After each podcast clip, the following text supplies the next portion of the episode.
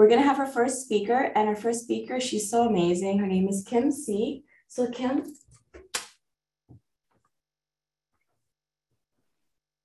Yay. Hi, everyone.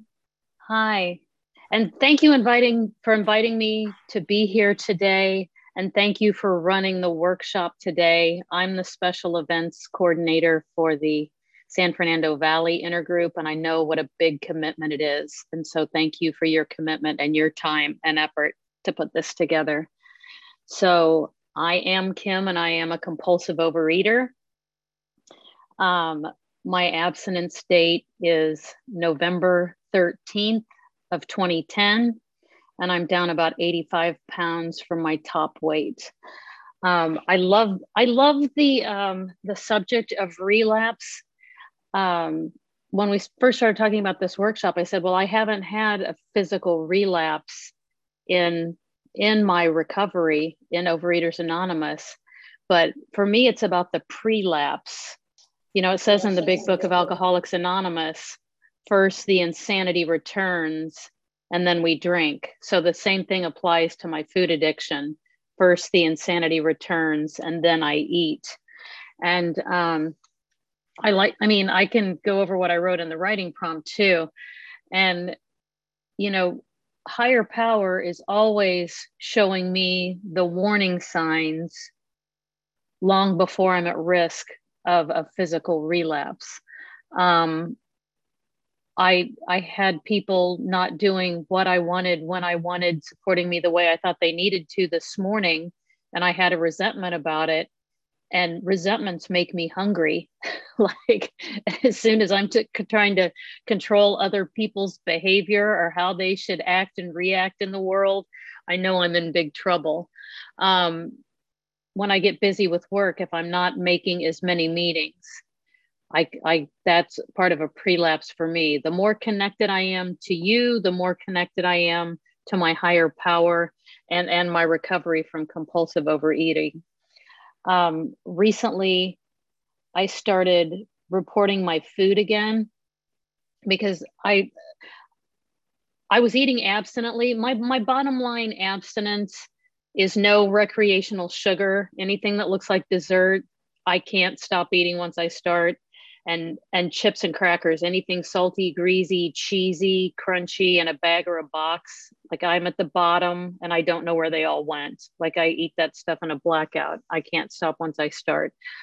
Um, and my food plan is three meals a day and up to three snacks. Um, it's funny 11 years absent and i still get scared when i get really hungry.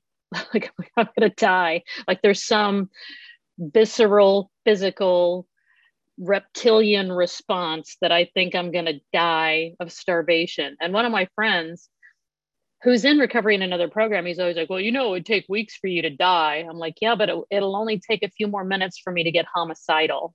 So, so let, let's find some food fast. Um, and so if if my food is getting sexier or I a little weight is inching on, then I know that there's an underlying spiritual issue that I need to take a look at. You know, I came to OA because I yo-yo dieted up and down and up and down 30, 50, 80 pounds over and over again. I had sizes 2 through 20 in my closet. And I thought if I could just figure out the food or the right exercise program or whatever that was then then i could be okay. And you know it took me 10 years of working the steps in another program surrendering my life you know my will and my life to my higher power except for food addiction and body obsession and total insanity around food um, you know to realize you know i gained and lost that 60, 70, 80 pounds every other year, 10 years working the steps in another program. So, um, the first thing I have to do to do the spiritual work in this program is abstain from my alcoholic foods, the the sweets and the chips and crackers. Because if I'm high on M and M's, I can't connect with God, and I can't hear you and your guidance to help me. Um, so that's another one. As soon as I'm obsessed with with my weight, what size my clothes are, my body image, whatever that is, that's a that's a recipe for a prelapse for me. Um, this week, one of my sponsees is getting ready for surgery, and she said, "Should I start weighing again every week just to keep? I, I need to get a little weight off." And I said, "Absolutely not. No." And so, what did I do? I walked in the bathroom and looked at the scale and thought, you know what? I think I've taken a few pounds off. I feel really good. Like my clothes fit nice. I and I got on the scale and weighed exactly the same. And then I was instantly crazy. Like, oh my God, I thought I was like five pounds lighter. Like I'm healthy. My clothes fit. I felt good about myself. And as soon as I make it about a number, I'm screwed. And I I did it, I gave someone else the right guidance and didn't didn't take it myself. So that to me is is a sign of a prelapse. Anything I focus on that's external instead of my spiritual program of action is is setting myself up for for prelapse. You know, my first OA sponsor, I was like, what do I eat? How much do I eat? How many calories? How much do I work out? Is that exercise bulimia? What should I do? What should I? And she just, she'd say, take a breath. If you do the spiritual program of action, physical recovery, and your body weight and the food will all fall into place. And I thought that was the most insane thing I'd ever heard. And that is exactly what my experience was. You know, I lost the first 65 pounds eating some pretty hearty meals. They were abstinent meals. There were no, none of my alcoholic foods in there, but they were pretty buttery, you know, meaty, like they were. But I wasn't face down in the Porto's bakery case, you know, eating an extra 3,000 calories a day. So the weight started to come off. And I always thought I had to like hardcore diet to lose weight. And I eat like a man today. Like I, I, you know, work out a lot. I I, I did that 23andMe test and they send you like genetic components about yourself. And they sent me an email and said, you're genetically predisposed to be 18% underweight. And I thought, well, I, I'm really an overachiever to be almost 100 pounds overweight. Like I had to work hard. like that's that's against my genetic nature. But um, yeah, it, I I just can't focus on those external things. And I like the words the lesson in the journey because this is a journey. And and my journey's been my journey for the last 11 years. Um, when people say, oh, well, I ate a piece of cake, but if you're driving from New York to LA and get a flat tire, you don't go back to New York and start over. Like that's that's not my experience. I I am an addict with food. If I eat a piece of cake, I broke my abstinence. And if I ate that, there's I'm probably going to eat the whole rest of it, you know. I've I've I've supported friends in program through physical relapse, and and two of my friends I watched put on a hundred pounds in just a few months, and and that's the way I eat. If I eat my alcoholic foods, then that that would be my physical experience as well. Eh, but I also know I don't have any arrogance about my recovery because we we're all one bend of the elbow away one bite of alcoholic food away, like this close to burning my whole life to the ground, immediate, like instantly becoming completely self, you know, self-destructive and self-obsessed, and and being on that that fast train to hell. So when I see when I see these things pop up, it, it's actually really simple.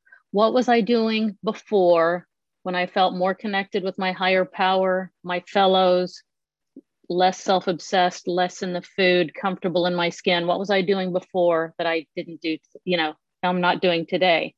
Was it going to more meetings? Was it more writing and step work? Was it being of service in program? Was it making outreach calls? Like I was, I was doing something before when it was working that I that I'm not doing today when it's not. It, it's really that simple most of the time. And I want to continue to be willing to do the spiritual work and dig deeper and peel open those layers, you know, uncover, discover, and discard because I'm always a work in progress. And, you know, most days I don't have food obsession, and most days I eat the food that I planned and it tastes good. I also, it can't be like a diet to me. When I was bodybuilding and things, I would like choke down boiled chicken and boiled broccoli. And when I was hardcore dieting, I would eat tiny little meals and be hungry and punish myself.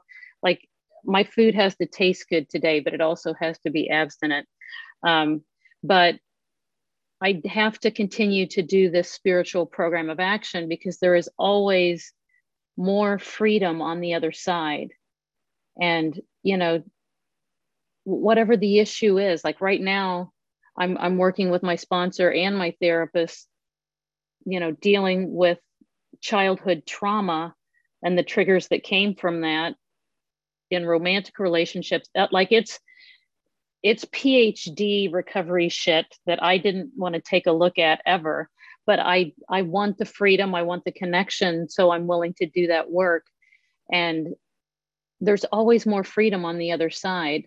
Like if my life stayed exactly the way it is today in recovery like feeling comfortable in my skin being of service and program and out in the world having wonderful friends and family and great relationships now because i've changed and transformed into the person that god intended me to be that would be enough.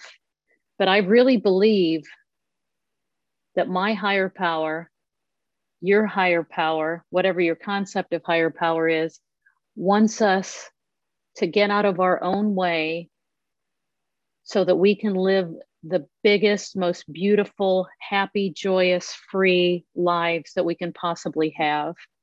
You know, I don't think higher power wants us just to exist or just to get by or just, you know, sit, sit, sit at home thinking when I get to goal weight, then I can have my life, then I deserve the man, the job, the happiness, the money, whatever, like I did when I was in the food and before I started this journey in spiritual recovery. Um, the re I, you know, I have a decade more recovery in another program, but I'm not afraid of a cocktail like it doesn't even cross my mind. I'm 11 years in, I'm still terrified of a cupcake. Like I I don't want to touch it and hand it to the kids. Like, like I just, I, I, I have real respect. It's not like paralyzing fear. It's like I respect what you can do to me if if I'm not taking care of myself. And um, you know, if I look at the time at some of the things I've been through in recovery on this journey, and um, and my I hope you're timing me. You know, my mother. Okay, fine. My mother having ALS and losing her, losing my dog, the guy not showing up for me, getting injured and having emergency surgery, like all of these you know big scary life things. Like if if i can't get willing to do the spiritual work when those things happen i have to have it already banked before hell breaks loose in my life and, and whatever i need to deal with is there. Um, i think part of the journey to preventing relapse and staying out of prelapse is is allowing in the love and support that others want to give me. And during those hard times i learned how to do that. I was always great you know do you need support outreach calls ride to the meeting take the service position like whatever that was but i wasn't very good at asking for the help and support that i needed until my life was on fire and you know but but I learned how. I learned how quickly. And you all, especially with my mom, that was, like my two greatest fears were losing my mom and my dog dying, and they both happened in the same year. And you all literally carried me and checked on me and brought me phone meetings, you know, I and and checked in on my food, dropped off food. You carried me until I could get back on my feet. And um and it was hard even with a lot of spiritual recovery and and uh, and you know a lot of meetings and written step work and service in the bank. So everything that I'm doing to support my recovery is working today. Um, could I do a little less and get away with it? Or, you know, maybe, but what if I can't? You know, it maybe, but what if I I feel the same way like about look-alike desserts. People are like, well, do you eat sugar-free, fat-free, blah, blah, blah? And I'm like, no. Could I get away with it? Maybe. But what if it triggered me? What if the craving and the obsession came back and I was at risk of losing this beautiful life that I have in recovery? You know, and um, I think the fellowship in this program is so loving and supportive, and it's so easy if we're willing to let the love in to have the support that we need. So when we're struggling with with obsessive food thoughts or slippery. I just call it slippery. Like if if things start looking too sexy or my meals are getting a little bigger or whatever that is, things are looking slippery, then I need to get honest and reach out and ask for help. Um, my recovery in Overeater, Overeaters Anonymous is one of the greatest gifts of my life. And it, it's opened doors and opened my heart and mind in ways that I couldn't have imagined. And I know we're all eligible for the physical relapse if we don't recognize the prelapse and do the spiritual plan of action that is laid at our feet. Um, I love all of you. I'm happy to be here connected with you today. I'll put my number in the chat. I have another commitment I have to run to after one o'clock. So after the break, I'm going to have to go. But if any of you want to reach out to me later, you are welcome to reach out to me. And um, Thank you for letting me share my experience, strength, and hope. I hope some of it helped you today. Thank you. Thank you so much, Kim. Can you guys hear me? I'm navigating. All right. Yay. Thank you. I think we finally got it. So, um, you know, that was so thank you, Kim, for that. That was amazing. Um, one of the things that you know, her story just really resonates. It just shows me, you know, hold on, let me be fully transparent. But sometimes when I, I'm a special events coordinator and a lot of these things, like it's kind of like from a selfish point of view for me sometimes. I, I get to do service and it's like so selfish for me because like some of these messages that I hear and the speakers that I choose is like I need to hear them for me. You know what I mean? And it's just so like the messages are so perfect, you know, because sometimes when we do this work and it's like, oh, you know, we sit on our laurels and we think like we're better now, we're better now. And then you're like, oh, you, you slip on doing your meditation, you slip on doing your writing, you slip on doing, you know, weighing and measuring your food or pre-planning your food or whatever is connecting with your sponsor, taking the phone calls for outreach. And it's like you can see, like for myself, I slowly start seeing myself slip back into these old things. And especially when I'm doing like a lot of heavy work. And I myself, I know I go outside of the OA box. And the OA room itself gave me enough courage and bravery in myself to be able to seek outside help, to go to a therapist, to, to do the PTSD, to do EMDR, you know, and, and those things are not easy because we're really tapping into another subconscious part of us that led us to this road now where we're always like, medicating ourselves through our addictions through what food you know i myself I'm, I'm a multiple cross stepper too you know and it's like i use everything and anything to feel good like I joke about being a binge shopper, a bulimic shopper. Like I'll buy stuff on sale, like, oh, it's all mine. And I can't afford it, but it felt good at that moment. And I have to return it. And the looks on people's faces when they see me do this like massive return. But that's the, the point, the what I'm trying to say that it's like, you know, I felt so horrible inside because instead of dealing with those things head on, I, I masked them through different things. And the food was one of them, you know, and the same thing with yo-yo dieting went up and down, up and down. And I know that pain too well. And that's why I'm here doing service. And like I said, it's so selfish of me, but it's so rewarding to hear everybody's, you know, see everybody's faces here, to hear the recovery and, you know, to hopefully like to feel that one day. Like one of the things I'm saying to myself lately is just wake up and feel good for no purpose than just existing to not ask for validation for me being me because my higher power gave me that validation already you know? And that's like my goal like right now is just to be like okay with myself and in my skin. And just like kim said it's just like one of those most powerful gifts that we can ever get is that from that program you know? So kim thank you so much for that. Um we're going to move in to the seventh tradition but while we do that i really want you guys and because we sit all day long our bodies not only is ourselves our mind traps and our you know but our bodies trapped because we all day long we sit we sit and we look at tv we're working whatever it is. So i want you guys to encourage you guys right now take a moment to just get up move a little bit let you know our last speaker like those words just like power beam through it like go through every point of you and just let it go through and just like the, the, the movement let's just get like moving a little bit and you know if you can stretch whatever i would put some music on but i'm on my phone so that's not going to work out. But i would just really encourage this moment to just get up and just stretch and feel your body feel the way you feel in your body right now how your hair feels how your finger feels how your back feels everything you know how your heart feels you know because those are really powerful things to help you get to the moment that you need you know?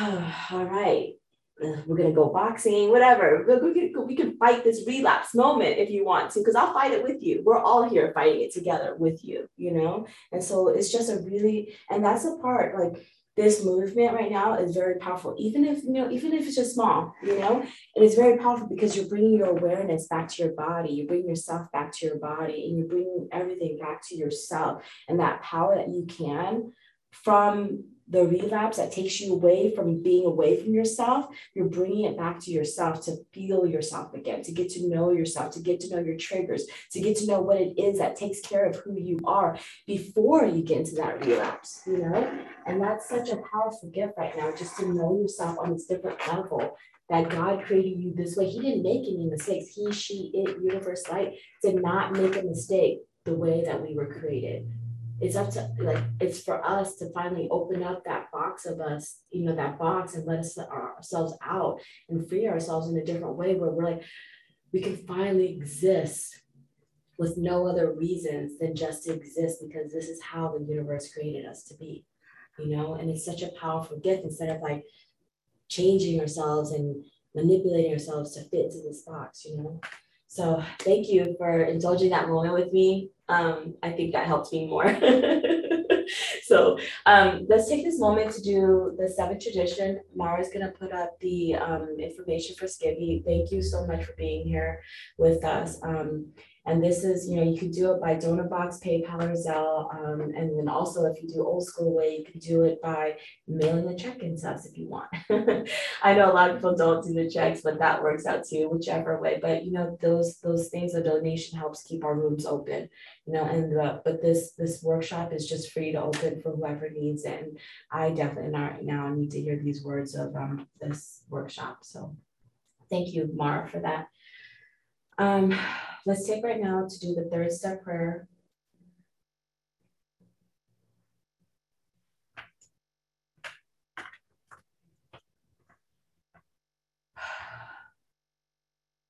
God, I offer myself to thee to build with me and to do with me as thou wilt. Relieve me from the bondage of self, that I may better do thy will. Take away my difficulties, as victory over them may bear witness to those I would help of thy power, thy love, and thy way of life. May I do thy will always. Amen. Thank you, Mara. Thank you for your service and doing that.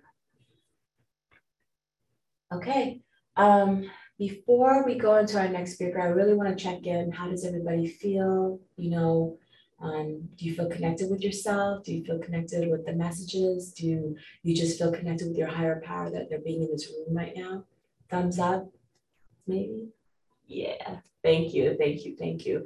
Um, program has been such a powerful gift for me because it really opened up because when I was in the food and any of my addictions, I was in this tiny little box and I would have never got to meet people like Kim or Domingo or Mara or Lorraine or Deanna. Like I would have never got to see any of your beautiful faces because I was in the food and like the food just kept me so isolated and you know in my own little world trying to avoid any mistakes or any way of living life. So i'm just grateful just to be here and be of service to you. Um, when that those thoughts that keeps me in the isolation um, those negative thoughts like our, maybe they come from our childhood or whatever traumas that we may carry and they continuously loop in our heads um, one of the things for me is when I hear some speakers when they drop these little gems, you know, or you know, even the models of words like one day at a time. And instead of looping some of the the triggers and some of the things that keeps me trapped in that isolation and then avoidance, is when I see some of your faces, when I hear remember some of your stories, um, you know, or some of these slogans that keeps me like one day at a time. I got gifted from doing one of these workshops. I got gifted. Someone gave me a cup one day at a time, and I drink out of that cup. I'm like, one day at a time, we're gonna get this, you know. And I don't have to fight knuckle it anymore because these rooms are so powerful, you know. And it, like Kim said, it just saved my life. Like it just, just gave me a different gift of life, and it, it saved my life. And I'm so grateful just to be here and be of service. So um, I want to check in a little bit with everybody and see how everybody's feeling. And, you know, and I see a lot of smiling, beautiful smiling faces. And I'm just glad you're here. Did anyone want to just check in real quick or good? Okay. So Domingo, you're up a little early. I don't know if you mind jumping in a little early. Okay, great. So our next speaker is Domingo R. He's such an amazing person. I met him also here in the room. Obviously, we're all here. I met you guys all here. so, so Domingo, um, timer, um, I didn't ask this for Kim earlier, but do you want to be timed? It's 5, 10, 15? Just let me know when five minutes are on that, please. Great, you got it. Thank you. And just for my, just for me, I'm going to set my own time to just because uh, I could start uh, stories that that I will not end. I won't have time to end. Hi, everybody. My name is Domingo, compulsive overeater. How's everybody doing? Hi, it's good to see everybody. Uh, my abstinence date is April 30th, 2009. I'm a 100 pounder. I've been relieved of about 145 pounds. I sponsor men and um, I'm really grateful. Thank you, Mai, for your service. Thank you for asking me to um, come and um, share my experience, strength, and hope. And uh, I'm just going to talk about, you know, keep it simple. Uh, I'll try to stick to the topic as best I can, but don't be surprised if I float back and forth. I just do that and go on tangents.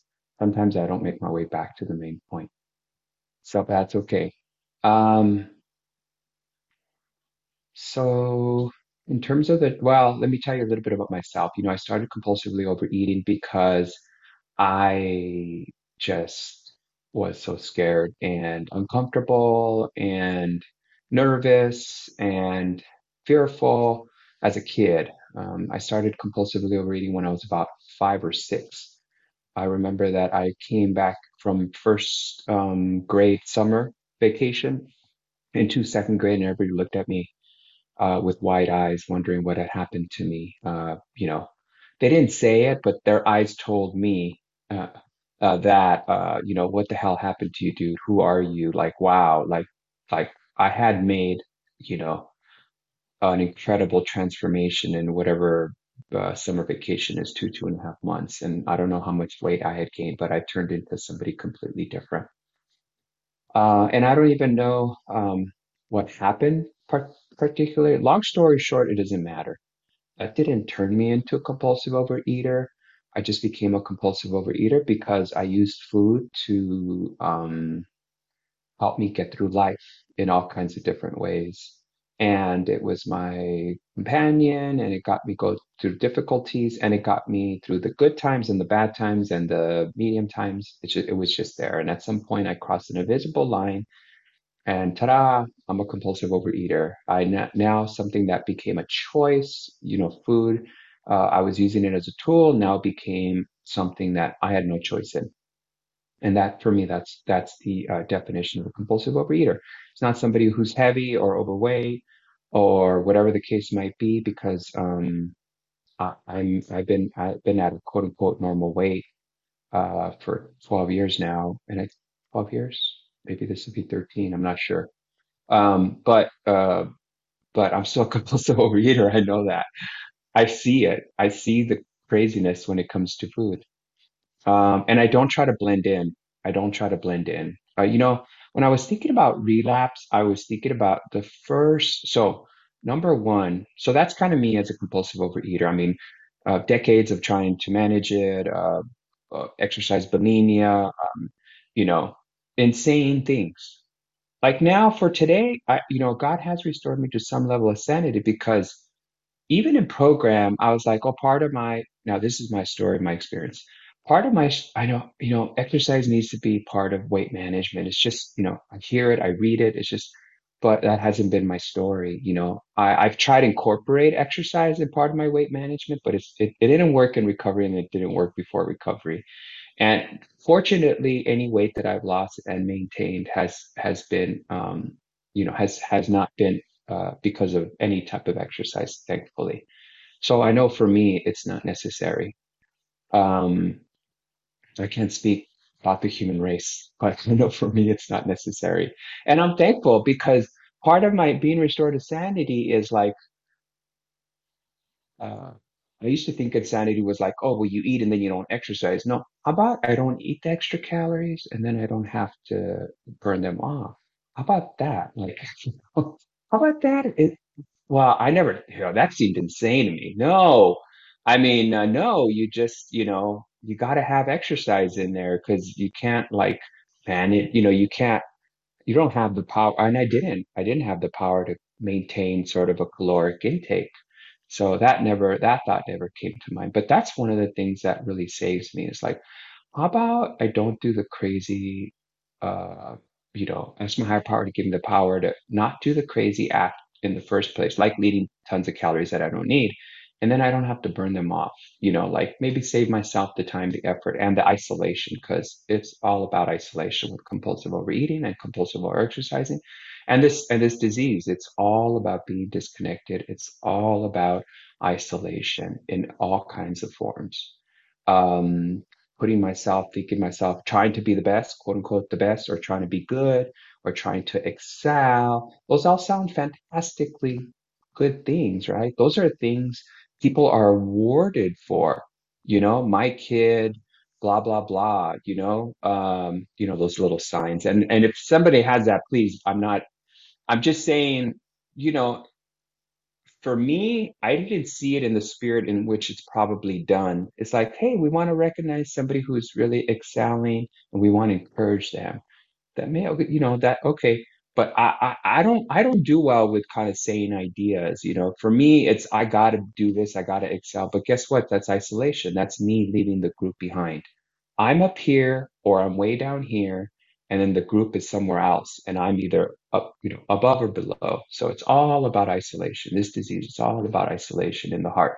It's about there's only one problem, there's only one solution: connectivity a solution, a conscious contact with my higher power, and the one, the only single problem is uh, conscious uh, separation from from your power, from you guys, from myself. You know, a lot of it wasn't until I got here that I started learning who I who I was. You know, and that's been an interesting journey and one that um one that I I like and enjoy now, and it's it's like evergreen. You know, like uh, I don't I was always trying to figure myself and other people out. And I don't know, you know, first, A, I don't have to try to figure people out because because I don't, when I'm speaking for myself, I didn't even know what I was doing. So how can other people figure me out if I myself didn't figure, I don't have myself figured it, figured out. And so I turned that around, like how, you know, I can't figure other people out if they may not even know what, why they do what they do. So, um, because I certainly don't, I have, um, sometimes I have, you know, I have things in my past that, that um, emotional. You know, I heard the speaker before me say that lizard brain. I know she didn't say that specifically, but yeah, I have emotions that just take over. They're they're like a little army, and they're always at the ready. At any time I get a little triggered or get into a tough situation, you know, they sound the alarm, and before I know it, they they're running the show, and that's where pausing, you know, slowing down really helps me out. That's where my life is is uh, that's where a big big focus of my life is today. Slowing down, recognizing abundance. I didn't realize how blind to abundance I was. But like I said, a little restoration to sanity because of course maybe if I looked at things on the outside, I could see that I was blind to abundance because why would I run around like a crazy person if I realized everything was already taken care of? You know, if I just stopped and looked instead of continually, you know, striving, uh, more certifications, you know, more whatever, you know, more external things, more improvement more blah blah blah. So again, all those things, you know, um, uh, they're not bad in itself. Food isn't bad in itself. It's how I used it as a compulsive overeater. So I've got about six minutes. I want to talk specifically about relapse. You know, the one thing that we could speak about relapse is uh, I've been in three I'm in three programs. So my story in in OA is, you know, I came in, I tried to do it myself for 30 days. I white knuckled it and I knew I was going to fail. So I got a sponsor and then and then I started turning over my food, meaning the control. Basically, he told me what he, he said, here's a food plan, eat this. Uh, and then I asked, how long do I have to eat this? He goes, you know, just for today. Fortunately, I had people in my life in recovery who who had a lot of experience with relapse. And so I'll share I'll share the best of what they shared with me. A, one day at a time. But don't think um, don't you have enough problems for today? Don't you have enough to do for today? Uh, not for uh let's not let's worry about tomorrow's stuff which may or may not come tomorrow. Let's just, you know, what do you need to do right now? Have you taken a shower? Do you need to go to work? You know, um, what, you know, you know, are you driving? Should you concentrate on the road? Blah, blah, blah. So just for today, just for right now. Um, and that got me to where I didn't want to even think about, you know, what's the next step in my recovery? What's gonna, what step, blah, blah, blah, gonna do? Because that's never, that's never, forecasting, looking into the future has, hasn't helped me out, not in the way that I use it as a compulsive overeater. Uh, don't take credit for God's work in your life. Um, that's another major thing. You know, when things start working as a compulsive overeater, right, where my ego has driven the show for most of my life, it's easy. My e- e- my ego can turn anything, compliment, uh, things happening good in my life, recovery, anything. It can turn anything, anything good or bad or different. It could turn all of it into it for its purposes. And things going good. Hey, I'm hey, I'm starting to lose weight. I, you know, maintained a weight, you know, for blah blah blah so many years. Hey, whatever, blah blah blah. You know, um, might it might get me to think that it's you know it's easy to think oh well you know I can handle this you know maybe I made a big why did I I, I might have made a too big of a deal of it at the beginning so not taking credit for my higher powers work in my life um abstinence is very important it's my ticket for life uh for for living meaning if I if I'm not abstinent today and I have to know when I'm abstinent. So my abstinence has to be very clear. So that means I have to have some very clear boundaries around my abstinence um, uh, for me. Because if I if it's if it's vague, I mean, I might think I might think that I you know that I went a little a little off, you know, uh, because I'm vague. And then before you know it, uh, one year, two years, three down, three years down the road, you know, where the where I need, let's say I needed to go in this direction, you know, if I veer off a little bit, you know, I'm I want to go, I want to go to Oregon, and I'm over, I'm over in New York, you know, and that's not where I want to be, you know. I was trying to head, I was trying to head for peace and serenity in Oregon. Not, not, nothing bad about Oregon and New York, but yeah, I wound up in the busy city of New York where I didn't want to, where I didn't want to be. And then, uh, you know, I wake up to that fact a few years later. So, um, so it's got to be clear. And uh, what was my point? Um, I don't know what my point was. See, I lost my point. See, I was talking about talking about that. I was talking about it's got to be clear. I was talking about my abstinence to speak clear. Oh, it's just, it, but it's it. All it does is get me to zero, get me to zero. You know, where I could, you know, be semi not distracted or not distracted at all, and I have an opportunity to connect with other people. You know, and and actually, you know, um, be be kind and empathetic with myself, and learn to be kind and empathetic with others and uh, develop a, and foster a relationship with a God mind understanding, which is the price of the program. You know, it's easy to go, okay, well, I've got 12 years of abstinence. You know, it's not, it's not everything. My abstinence is not my higher power. You know, my abstinence is a tool that enables me to connect with my higher power because when I'm in the food, I mean, I'm not spiritual. I don't, I don't, you know, I'm scared. My tunnel vision, it's the lizard brain. It's um, the lizard brain in full force. They, it's martial law.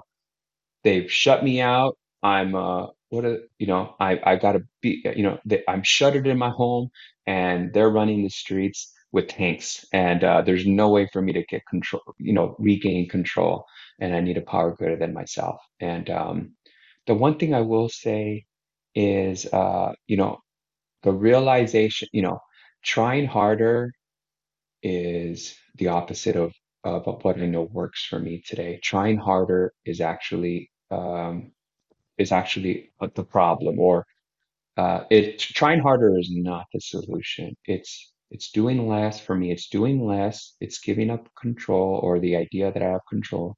It's realizing that I'm really powerless then that's that all that becomes the engine for me to go okay well uh, you know I, sh- I I really need this meeting but you know what I know people are saying I can eat just a little bit but I know that I can't you know? Let, let me not fool myself. Um let me not go to this situation let me not go to this party or let me not hang around these people because it's really difficult to be around them because uh my serenity and my abstinence is um is endangered, you know, when I'm around them, I, I, it, you know, I don't have to be the hero in recovery. You know, I don't have to be a hero. I don't have to. And I know my time's almost up, I think, right? Okay. So I'll wrap up by saying it is, um, it is my relationship with Okado, of my own understanding that tells me that, you know, that he's already given me everything. And if I just pause and I just kind of realize it, and then um, that helps me to not strive as much and to find the peace and serenity today, despite whatever my physical body looks like, or whether I'm in or out of um, recovery. And uh, and that's that's really a good prize. That that is really why I came into Overeaters Anonymous, even though I didn't know that's what I really wanted. Uh, because I had weight loss before. I had been a Marine. I had been in a, in really good shape, and that didn't solve me. And neither did eating all the food that I wanted to eat. That didn't do it for me. Or it would have done it for me and I would have walked out and walked onto the sunset happy, joyous, and free. And that's that that wasn't my story with the food. So I'm grateful I get to do that today with all you guys and with the help of my higher power. Thanks, I pass. Thank you, Domingo. Thank you for that. Um, before we go into our next speaker, I just really want to touch base with exactly what Domingo said. And I myself, I've been in program six, seven, six years. Actually, I just collected my first year, my six year chip on March 12th. And you know, thank you, thank you. Um, even being in and out of the rooms, like in the rooms, I can never say out because like every time I go out, something always pulls me back in. A phone call from somebody, you know, like a nudge, like God's like poking at me, like hey, call me, go, go to the meetings. But you know what Domingo really said really resonated was like, do the work. Like, you know, and that sometimes we do extra work thinking like it's gonna fix us, like the calories, like, uh, okay, I'm gonna like over exercise. And this is another Like we're like for me, like I said, I'm an addict of all kinds. Anything that makes me feel good. If I eat ten thousand calories, let me try to check that by trying to burn off ten thousand calories, right? On the exercise machine, doing HIITs, yoga. Like I am a yoga freak. Like I do hot yoga too, right? And it's like I'm burning sweat there. I'm doing HIIT. I'm doing you know lifting weights and everything. But here's the thing. God didn't build us that way you know, to for us to just pound ourselves and beat ourselves up. Like he actually, like he, she, it, universe actually wants us to live from that place of abundance, that place of like knowing that there is more than enough. You don't have to do anything for it, but just exist, just be you. You know, you don't have to eat that extra cake or that thing that's 10,000 calories that make you feel good. You don't have to go to the gym for 20,000 hours. You don't have to buy that thing that's on sale that's going to make you feel just be you. And it's so crazy because we got, we're in this world where it's like, we're trying to figure everybody else out what they want us to be. And then more and more and more we get further away from ourselves, and the more and more it makes us feel bad because we no longer know who we are. And the more that we dig or deep into the food or whatever it is the addiction is, you know, to take us away from this person that we no longer know you know and one of the things that i really want to harness in this power of the relapse is that when we go through this rigorous program, you know, and it's so simple. Our program is so simple, but yet it's the hardest thing. Like I'm cursing, but it's like the hardest thing you could ever do in your life because it brings us back to ourselves. And one of the things like, you know, like one of the things I say is like, I give love freely to every other person, but it's easier for those people to love me than for me to love myself. But someone had once said that it's easier for me to love another person than for me to love myself you know? And so like when i heard those words i was like wow it's so true. And that's why i was running away constantly consistently with the food the partying the alcohol the shopping anything anything under this moon sun that made me take me away from myself you know? And um through everything and i realized like my sponsor He's so amazing. He's like the slowest of the slow. Like, you know, the rabbit in the hare. And it's like the hare, like he's like running really fast. And he's like, I'm gonna make it, I'm gonna get it, I'm gonna have time. And you have the, the turtle that just literally, just like our program says, one step at a time. One, you know, you know what I mean? Just one day at a time. And he's like this slow, like my sponsor's like very slow and then when he answers I'm like hurry up like when I first got my sponsor I was like hurry up like you're just just give me the answer just give me the pill just give me the magic pill but you know there is no magic pill. And it is when we slow down and listen to ourselves and listen to who we are, to listen to how our higher power has created us to be, because this is the greatest gift when we can harness our own power, you know, through these moments where we call them relapses, but they're not really relapses. This is the moment that brings us back to ourselves because it's so, we've been taught for so long that it's not okay for us to be us that we need to go into other things to make us feel good. You know what i mean? But that's not the truth. And it's these these moments of keep consistently doing the work and keep consistently just tapping into ourselves that bring us back to ourselves you know? That brings all it back. And then finally one day we can just be happy for our existence because like domingo said that's like to live in abundance is so awkward. To love myself is so awkward you know but what's the other lattice? To hate myself, to be back face down in the food. And what did Kim say earlier? Face down the Porto's Bakery. Like, do you really want that? To eat 10,000, 3,000 more calories and then work it off at the gym? Like, that doesn't feel like a good time to me, you know? But that's what we were taught, like to go in this hamster wheel over and over and over again and try to, but why is it not okay for me just to be me and do the work that I need to do to maintain myself? So the only way that I can do that is to get to know myself better right? And to get to know myself better is the hardest thing ever, right? And that's what brings us back into our moments to hide from ourselves. Because what it is, what is it that my wants? What's a life that my wants to live? Because I've been living my life for everybody else. But then when I got to this, this program, I realized like I got into this room because of my kids. And I wanted my kids to not suffer from this disease. And then my son, the other day, I asked him, I said, What's your favorite thing to do? His name is Marley.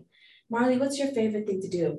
And he said to me, and I know this is my son, right? He said, to eat and to play video games. And I was like, oh, I went into this program to stop it so you don't have that. But you know, he is who he is, and just to accept him for that moment. And that's okay because we all enjoy food, but it's to not make food where we're running away and hiding ourselves, but we can enjoy whatever it is that we're eating. And it's so delicious and it's okay.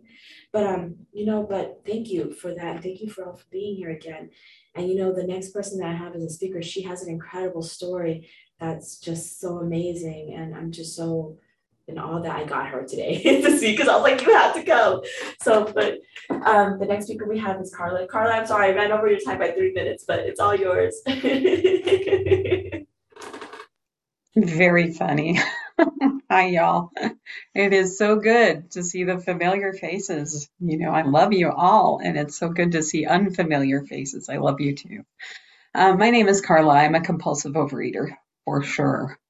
Um, I uh, I came into Skivvy um, three years ago in January of 19, 19 what of 2019. Um, so I was here for the pandemic, and uh, this is this is my home inner group. So um, was really happy to be here, and uh, really blessed that my asked me to share some of my story of relapse with you. It's I don't know some of us, you know, it's going to be the same, and some of us, it's going to be really different. But um, I, I originally came into the program sometime around 1991.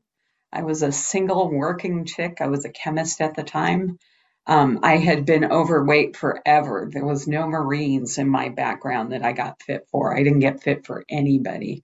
Um, I hadn't been fit since I was probably six. I was an overweight child. Um, I had a top weight at that point of 220 pounds. Um, in uh, in my mid 20s, I made some changes. I I lost some weight and I got my first boyfriend. And when that ended in disaster, I became deeply depressed. I knew I would die if I didn't look after myself. I started working out and I lost a lot of the excess weight. And uh, that was that was without program and that was uh, just just you know out of out of a sense of survival that uh, somewhere in my psyche I was able to find.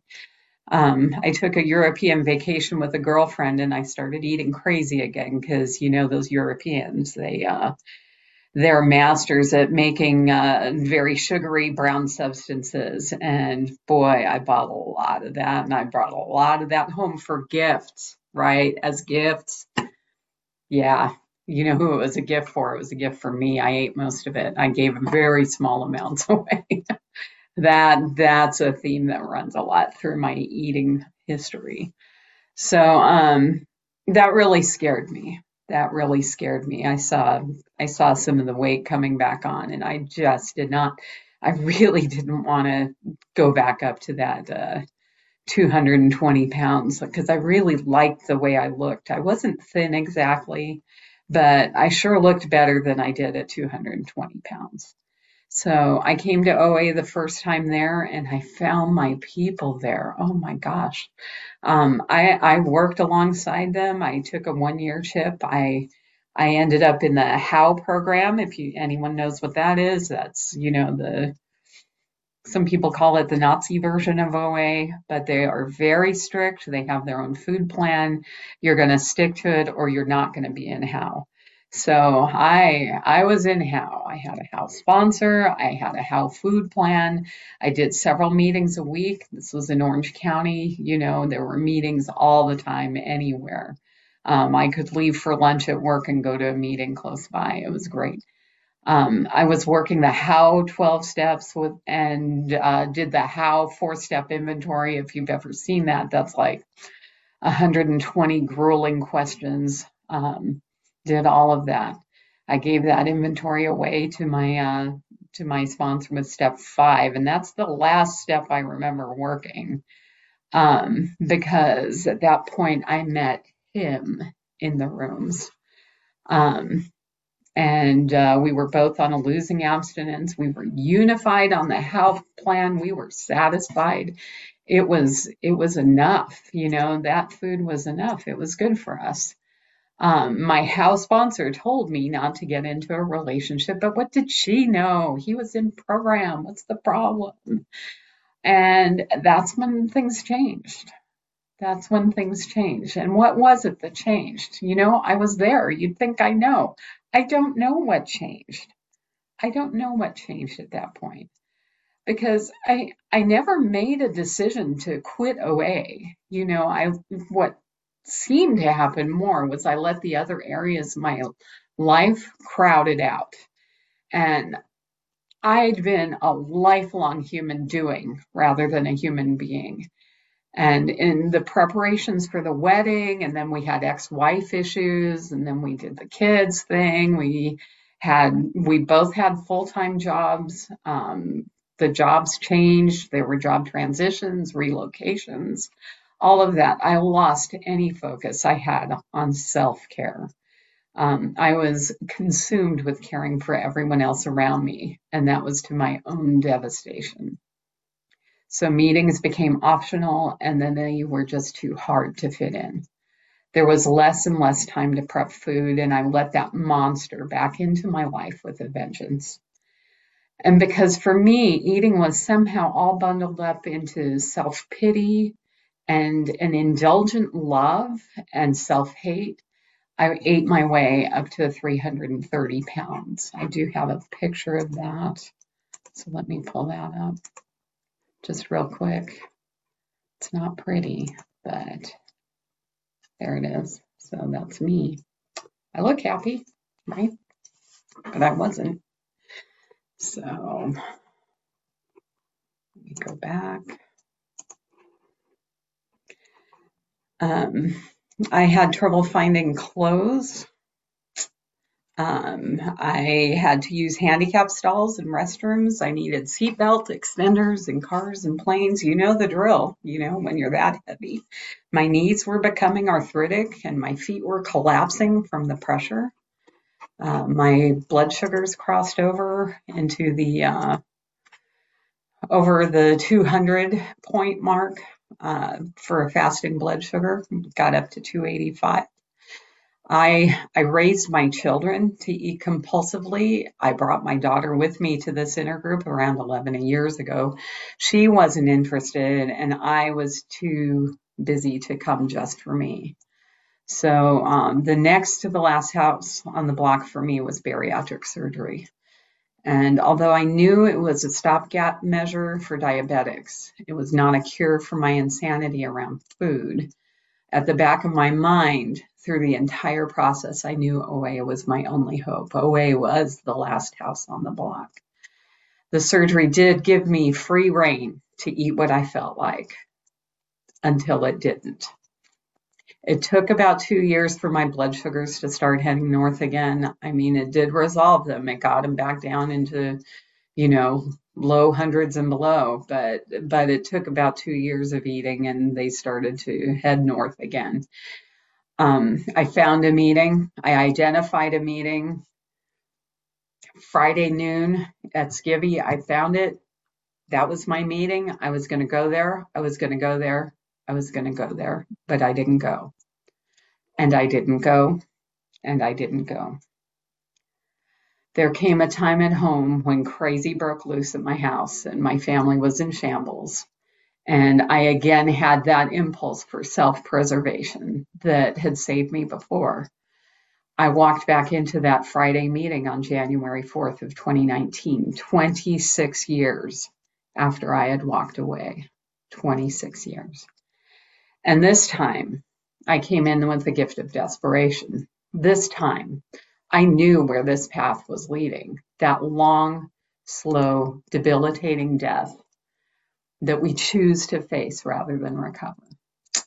I made a decision to set aside everything that my engineering, college educated brain knew and opened my ears to whatever you guys had to tell me.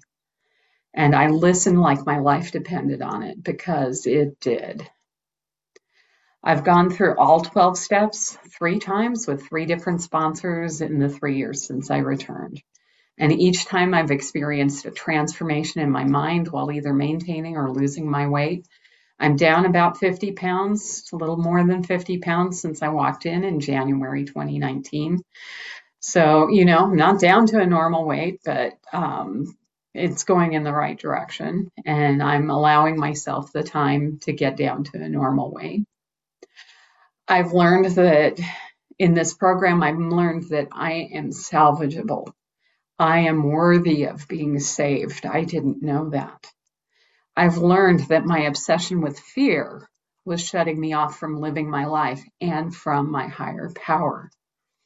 I've learned that the love I need from my food is to nourish my body, not to feed my obsession. I've learned that each of my family members has their own higher power that is working with them on their recovery, and it is not me. Nor do I need to interfere with that power's work. I've learned that this life was meant to be faced on God's terms, not mine. And I have faith that whatever comes, we'll handle together. These are the things I missed my first time around in the program, and I don't know how I missed them. I I don't know how I spent that many years, you know, running from my higher power, afraid, not willing to trust because I wanted to control. It was this time around that I that I learned that God's the driver and I'm the passenger, you know, that that this is his play and I'm a player on his stage. So that was such a shift for me. That was such a shift for me. And I have regrets over the 26 years it took me to get back here. Um, what a different life I would have had. You know, what heartache and drama I would have stayed, saved if I would have stayed. You know, would my children be struggling as they do?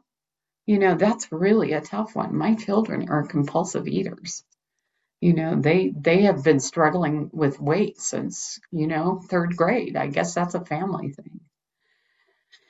But uh, one of the ninth step promises is that we will not regret the past nor wish to shut the door on it.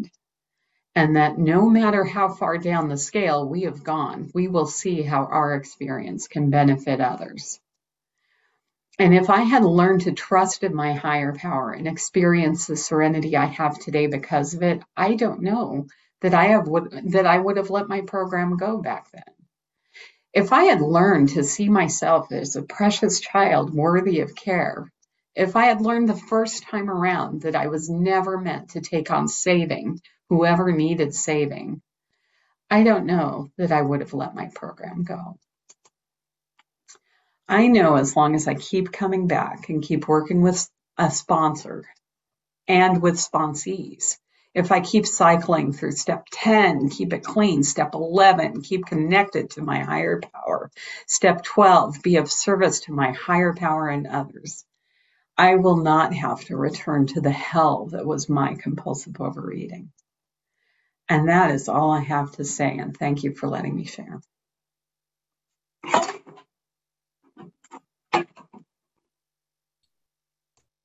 Thank you so much. That was so powerful.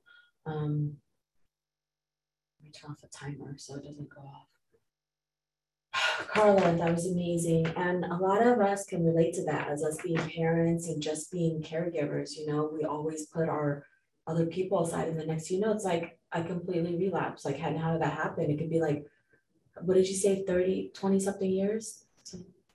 yeah and you know but just that our higher power loves us so much like to bring us back to give us that gift to come back a gift of desperation. And that's exactly why this workshop is here to show us that it's not a relapse it's not a weak moment. It's a great gift that to, to be here to take care of ourselves in a way that we were never ever able like you said that we are salvageable. Like to think that we're salvageable you know?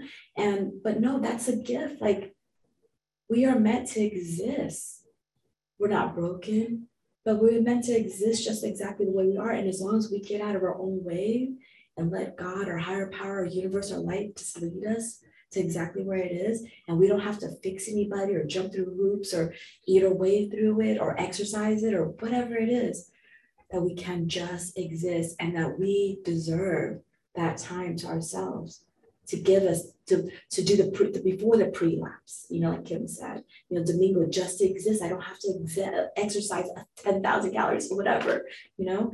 But all of this in carla just like to give yourself that moment and not to care about everybody else but to care about you you know? And that's so powerful.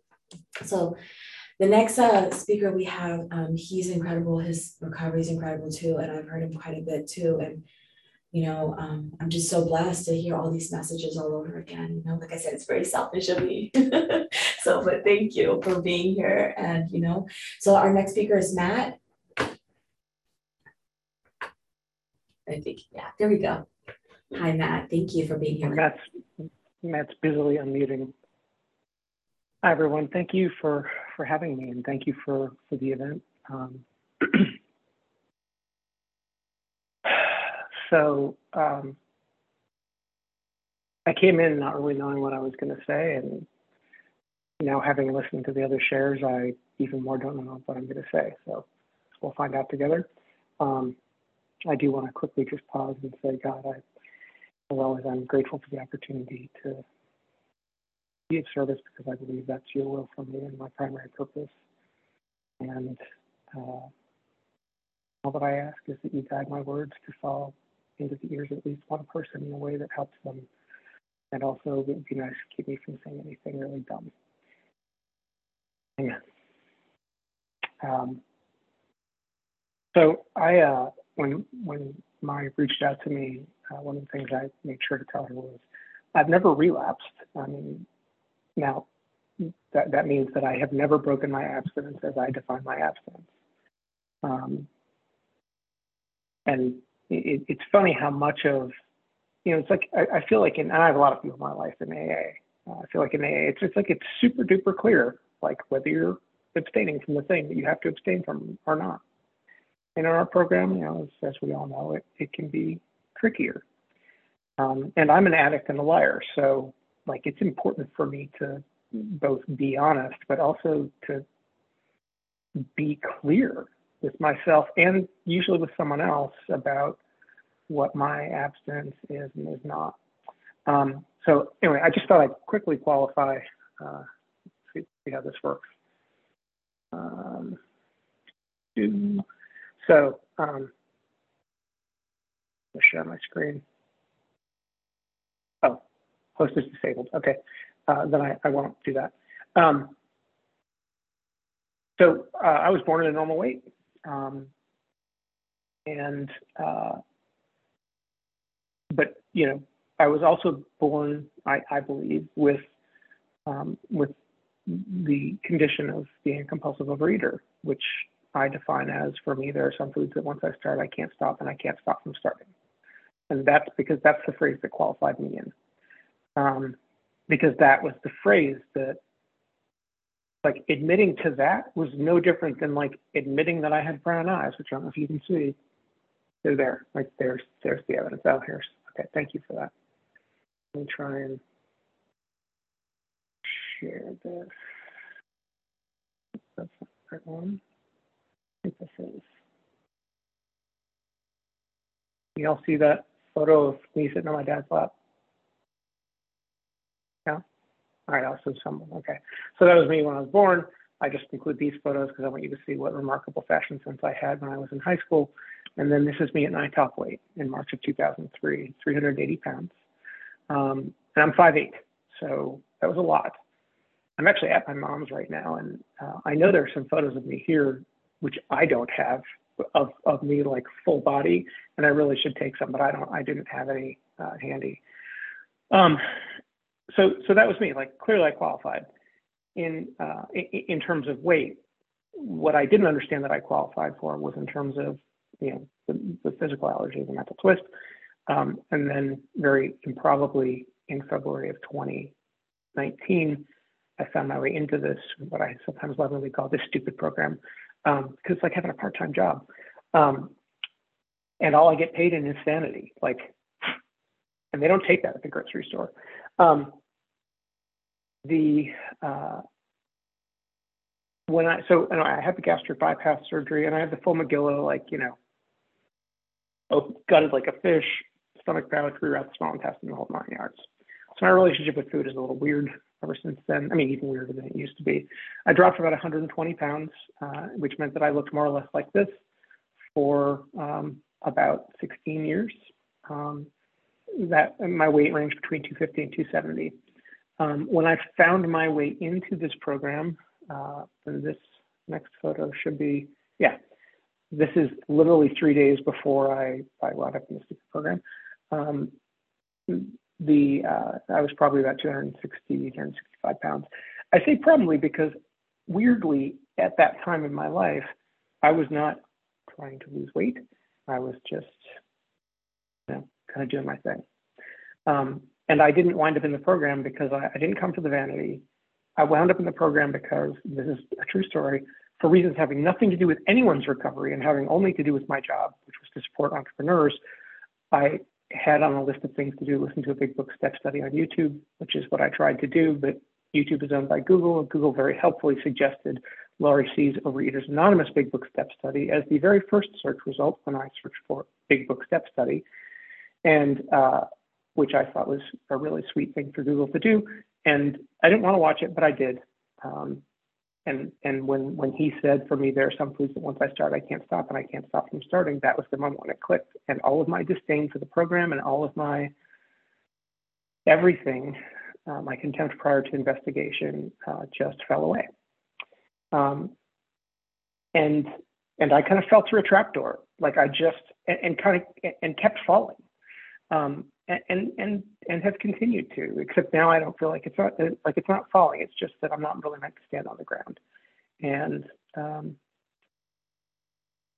so anyway th- this is me uh, two summers ago or something after coming in. That was my that was around my low weight 210 or so. But for the sake of rigorous honesty i wanted to include this is a recent picture of me because my weight now is stable at about 220 so um, am i a paragon of of you know physical gorgeousness? My answer to that would be I don't know and I don't care. What I do know is that um, everything from the neck up and everything from you know like behind the rib cage is so much better than it used to be. Um, so anyway, I will now stop sharing. Um, and, and I mention that because uh, you know there's that saying, "I came for the vanity, I stayed for the sanity." I didn't come for the vanity um, I came for the sanity. I, like the reason I willingly fell through that trap door and just kept falling was because I wanted. I the the although it's a video on YouTube, you can't see Laurie C. Like I didn't. There's no picture of him. I had no idea what he looked like at that time, and I'm, I was on a 17-hour drive. I wasn't like even at a computer.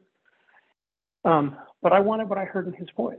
I wanted the the sanity and equanimity and contentment and clarity and um, and just the, what I it was like an utter lack of crazy, which sounded like a foreign language to me. Um, but that's what I wanted. So because I came for the sanity and stayed for the vanity, um, or I think because of that, my view on relapse for myself is this: um, I assume that I will relapse someday, and to me, I, I define relapses as an act of self-will in which I make a choice to without consulting my sponsor first, willingly and knowingly consume a food that I do not eat ever. So if I were to drink a Coca Cola without my sponsor telling me first, yeah, that seems reasonable, um, that's a relapse. I assume that I will someday because I think, not because I'm planning to, because I'm not, and I don't want to, um, but I, I, I, guess I sort of view relapse like death. Like I'm sure that I'm going to die someday. I don't see a whole lot of point in being wrapped around the axle about it. And in fact, it helps me to not be wrapped around the axle about it. I need to know that my my abstinence is on a low shelf, so that when it falls, it it neither shatters nor kills me. I can just kind of, if I want, pick it up, dust it off, accept that it might be a little dented, but put it right back on the same shelf and get back to work. Because what else is there? Right? I mean, like someone said something earlier, I think it was Domingo, and, and it really struck me that um, and I, am not going to be able to sort of evoke it now, but um, I do often describe my program as like, look, the program is not complicated, and neither is um, like neither is how I work my program. Um, I, my my program sort of comes in three pieces: abstinence, the things I don't do ever. Not sometimes, not most of the time. Not I try not to. Not like my abstinence is I don't ever eat these things or do these things. Period. I am a person who does not do those things. So abstinence, diligence, which is the things that I do do. So the the the, the footwork, you know, is like I, I, I do I do a lot, and I'll talk about that and what it looks like a bit um, because I believe it's helpful to me, and I'm happy to share what I what I share with with anyone who wants it. Um, but it's like when I do these things that I never did before, and I and I started doing them during the course of my recovery, until it becomes clear to me that I'm not supposed to do them anymore, I'm supposed to do them differently, I'm just going to keep doing these things to the best of my ability because that's what seems to keep me recovered. It's possible some of them are not required, but there's only one way to find out, and I'm not willing to do that. So I can always find out tomorrow and every day after, if not praying in the morning makes a big difference to my program if I choose to, but for now I'm good. And then the last part of my program is vigilance. Um, and diligence and vigilance sort of sort of play hand in hand. But you know, like I said, I'm an addict and a liar. Um, and, and the first part of my morning prayers every morning is is a very stark, strong reminder of that. I have a disease of, and it's not my fault, right? I have a disease of perception. I cannot distinguish true from false. So, but the person I'm best at lying to is me. So I need to do certain things to make sure that my scaffolding to maintain my integrity and my honesty is, is intact and not falling into disrepair. Because it's, um, I mean, imagine how much my disease would love for me not only to lie about about what I'm doing, but to lie about the quality of the things that I supposedly do to keep them from falling apart. Like that's that's a that's a winner's game if my disease can play it. So vigilance for me is is really like my step 11 nightly review. Um, and there's a checklist of things in there that represent the vigilance, the, the diligence, the things I do do. Um, and the vigilance is like checking in regularly to make sure, am I doing these things or not? Um, and that's that's kind of how I approach all this. So um, else I want to say about relapse? Oh, I was going to say one, one thing that I always, but this is not complicated. One thing that I always tell uh, new sponsees is uh, th- there, there's no there's no there's no moral superiority in um, you don't get bonus points for being recovered, and and you don't lose bonus points for being an unrecovered compulsive overeater, nor do you lose bonus points or any points or anything for being a compulsive overeater or not. Like I didn't choose this. Who would choose it, right? I mean, my parents didn't choose it. It wasn't like they ordered me up and it was like, yep, cross these two, you know, these two alleles and yep, he's going to be a compulsive overeater. Um, which is why it makes all the sense in the world to me that only a power greater than myself is going to restore me to sanity because clearly I'm never going to consistently. Um, it's just either true or not true that I qualify. It's either true or not true that I've defined a clear abstinence. It's either true or not true that I'm abiding by it it's either true or not true that I've worked to continue working the steps to the best of my ability. It's either true or not true that I'm recovered. Like, that's all. That's it. There's no shame in any of that being true or not true for me because it's just, you know, because what would be the point of that? Which so like that's like that's sort of why I keep my my abstinence on a low shelf. It's you know, it, I, I, I can't, I can't make my absence my higher power either. Thank you. I see that. Um, I just have to kind of do those things to the best of my ability. Um, the, the thing that I think might be most value adding to share is um, I'm not going to share my screen because I don't have a version ready to share, but I can share um, by like reading off this list. So when I do my step 11 night, my step 11 nightly review, I was always a little buffaloed by the um, the part that said, um, where is it? Uh, the, the thing about packing things into the stream of life. I was always like, I don't know what that means. And uh, and my sponsor was like, well, what if you thought of it as, you know, like the things that you did that that align with your recovery. And that helped me. So, so it is in my step 11 nightly review as, um, actually, maybe I will share my screen. That's all right. Uh, let's see here. I think it will help you both understand how crazy I am, but also might um, just be helpful. Um, no, it's not going to work. So here are the things that are on my red, green, blue. Actually, I can probably paste it into the chat. That are on my red, green, blue, list every night, um, or every morning when I do this.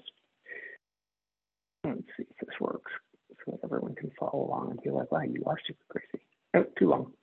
Um, I have a long list of things that I work from a template, and every one of them is red, green, or blue. Most of them have a very specific qualification for like, how do I know if it's yellow, or red, green, or blue? Red, yellow, or green. um, and it is this. Was I abstinent yesterday? Did I do my step 11 review yesterday? Did I journal 100% of my food? None of these are like part of my abstinence, by the way. Abstinence is I don't eat my red light foods ever. Um, did I do my morning prayers? Half-assed or full-assed? That's the difference between green and yellow. Uh, did I did I prayerfully pause four or six times? Did I did I mindfully meditate for at least three to five minutes? If I needed to do, if I realized I needed or could do a tenth step, did I do it or not? Was I present for a live meeting for at least 20 to 40 minutes? Did I do at least five to 15 minutes of step work for the step group? And was I of service at least two to four times during the day, which for me is I served on a meeting, I spoke on a meeting, I shared in a meeting, I posted a paragraph that reads a paragraph a day for Vision for You to a Facebook group. I shared my availability for sponsorship, my app or for outreach. I'm up to date on outreach replies. I reached out to people. Um, I made at least one first time or newcomer contact. I had at least one fellowship conversation, at least one sponsee conversation. It took at least one 10 step and I wrote or shared, I wrote and shared something with fellows. I've never had a day when I did all of those. I try to do at least two to four of them every day. Did I sleep four and a half to seven and a half hours? Did I get my morning routine done in reasonably quick time? Did I move my body yesterday? Um, did I connect with loved ones at least one to two times? And then there's some stuff related to work and my home space and practicing guitar. That's that's my vigilance. I, I so it's both my diligence and my vigilance. If I ever had a day when I got green on all of those, it's never happened. But it, I assume that if it did, that would have been an amazing day. I'll let you know if it ever does. I doubt it ever will. The point of it isn't that if I have a lot of reds on that list, I feel bad at the end of the day. Or, you know, after I do it, I'm like, oh, I was a bad boy. It's not that. It's that if I start to see things consistently being red over time, I know what to look at. I know that's my vigilance. So the diligence is, am I doing these things or not? Because when I do them, the more of them that, like, I wish this wasn't true. This is why I call it this stupid program. I wish I could do one of them. But I don't seem to be able to do that. So I do way more than I'm pretty sure I could get away with because I'm an addict and a liar. I do as many of them as I can. And, um, and then I just review what I did to try and make sure that things are, that I'm not lying to myself about how things are going. Um, and all of this, by the way, I mean, I, I, didn't I didn't talk about surrender, prayer, or self, you know, God, or in any of this. Um, although I've said me, my, I a lot, the core tenet of my program is none of this is my thing. I believe in a God that is literally everything, as described in the Big Book. It's not a deity; it's just my higher power. So, if God is literally everything, that means that every red on that list was in some way like well, that was God's will, I guess. Like, I don't understand. The universe does not unfold itself to conform with my pleasure or my understanding, but it does unfold itself. And it's not my job to understand. It's just my job to try and discern what what is real and true as well as I can, and make the best next choice because that's the only one available. And that's it. So, and I just trust that if I keep doing that to the best of my ability, I won't relapse. And if I don't, I might. And if I relapse, it's okay. It's not like as good as not relapsing in terms of my sanity, but it just means that that was supposed to happen too. So with that, I will pass. Thank you, Matt. Thank you for that. Um, I appreciate that so much in your share. Um, so I want to take up this time right now to open up the rooms for shares or Q and As because we still have Carla left, but we still have Domingo and Matt. If you guys have any questions that would help you, you know, with your program, and if you're in relapse right now at that moment, that would help you, or just share whatever you want to share. Oh, Carla's back. You can ask Carla too.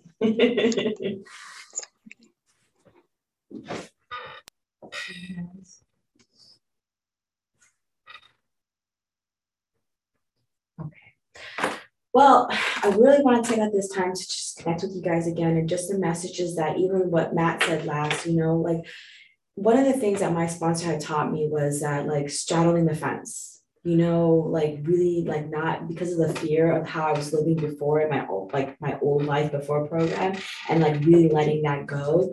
And then moving into my life of program now and just letting go of all those fears and trusting my higher power. That was like such a big jump for me that I did not understand how to let that go. But once, just like Matt said, like even Domingo said, like about being specific, like being specific, like how you want to do things, then the universe, your higher power, your light will always give you what you always wanted, you know? And if that's recovery, then recovery is going to be it. And if to go back into the foods like that, but you have to be specific about what exactly and not straddle that fence, you know? And that list, like, you know, a lot of these things that the steps, that step 12, like that the list that Matt did, that's a long step. But you know, all of us, we have those steps, you know, our food, our prayer, our meditation to connect. And you know, I was going back to thinking about my son Marley, like he was like, Mom, my favorite thing to do is eat. And my old thinking was like, okay, how am I going to restrict his food? How am I going to teach him how to eat? And that doesn't help. But the thought came to me, and I was like, I, I turned it over to God and I asked God, like, what, how can I help my child right now? And it placed me back into when I was his age. What would have helped me was if my mom spent time with him. So today I was like, you know what? I'm just going to spend one on one time with Marley and I'm going to take him to the movies. And it's just me and him. That's it. Because he's a middle child and you know they they get neglected somehow in between. And so it was like, you know what, let me just extra love on him because that's probably what I needed when I was seven and I wanted to eat everything in the cabinet too, you know. And so and stepping out of that box and realizing like, you know what, maybe I have been neglecting him. Maybe I haven't been. And like that was like a really hard awakening because that was like for me, that's like the number 10 you know to continue to do that inventory to really hold myself accountable to like what is the next thing that i'm going to do that's god's will for me you know to live on this earth and to do everything. So um but yeah thank you for just letting me share that piece and just hearing everybody's and just like knocked down on the fence because that was a lot of power that's through these rooms. And